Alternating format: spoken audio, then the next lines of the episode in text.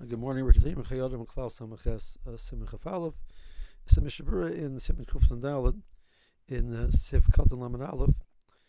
He says a person cannot be mishnamesh with a safer for his own benefits. So it's sunny out, and he wants to use the safer to block the sun. He wants to put a safer under another safer to raise the safer he's learning. So he says that's mutter, because that's part of the process of being mishtamish for learning. It makes the learning better. So that would be considered mutter. It says yesh lahat. There's an argument to say that it's mutter. If there's already another safer there, so safer A is already in place, and you want to add safer B on top of it. You didn't put the safer A there for that purpose. That everybody agrees is as mutter, and that's the source of that is a chayda which we had earlier. If a person's learning and he wants to block the sun, which is shining on his sefer, it's blinding him a little bit, it's hard to see. Again, we would have the same type of swara, that he's doing it for the purpose of helping for the limud, and that's mutter. A person has a blank piece of paper and he wants to make some lines, so he needs a hard surface to make the lines. He wants to write Torah on it, so he wants to take a pen, or take a pencil, take a ruler, and make some lines across the paper, and this way he'll be able to write on it. So he cannot do that on a sefer, leaning on a sefer, putting the paper on a sefer.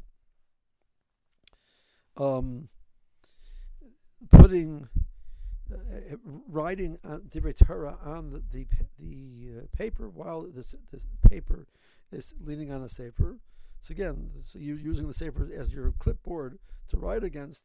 Arguably, which should not be appropriate, but the tzarech limud, we're going to say, laid the best in masna purpose.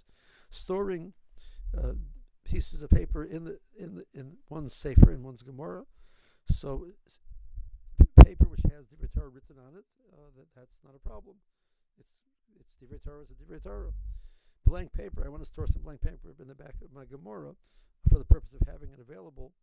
That's not. A person cannot do that. That blank paper doesn't have. You're storing paper in your sefer, and that's not something a person could do. Mishna Berurah points out that if you're writing this, you need to write a note about something which is not divrei Torah, and you want to use the sefer, leaning the paper against the sefer. That's clearly not acceptable.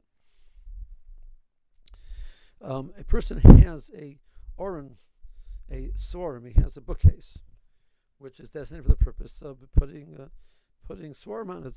Can he put other items on the bookcase, which are not swarm items? It's a tashmish to tashmish. Mishna Berurah says it's a tashmish of kedusha. Mishna Berurah says no. We look at the kricha, we look at the binding on the sefer as a tashmish of kedusha, and therefore the bookcase is a tashmish to tashmish. Let's say you store items on the bookcase which are not bound. You have this little paperback, a contrasim type of thing, which the actual paper of the sefer that it's written on is touching directly to the bookcase. So then there would be a problem of putting other things on the bookcase. If you make an explicit tanai lechatchila when you start using the bookcase that you're not be miyachid only for the purpose of swarm, you want to use it for other purposes as well. So the tanai would work. A person falls asleep on a sefer, so he's using the sefer as a pillow, right? So that would be inappropriate. Rabbi Hamzonfeld has a tshuva which is quoted both in the Piskei tshuva and in the Voice of Dirshu over here. That he says that you do not need to awaken them, because that's what happens when people learn. People sometimes fall asleep, so that goes into the lay bez and masna type of arguments. Putting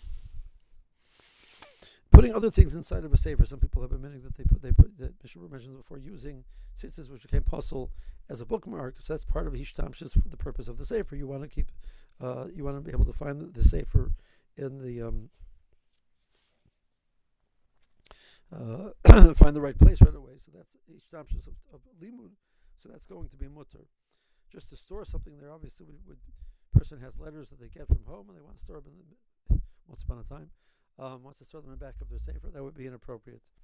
The Mishna Berurah points out that Leibez and Masna, that we're suggesting over here, that the source is the Truma Hadeshen, and the Truma Hadeshen says, I'm trying to be malam and eskus on what's going on.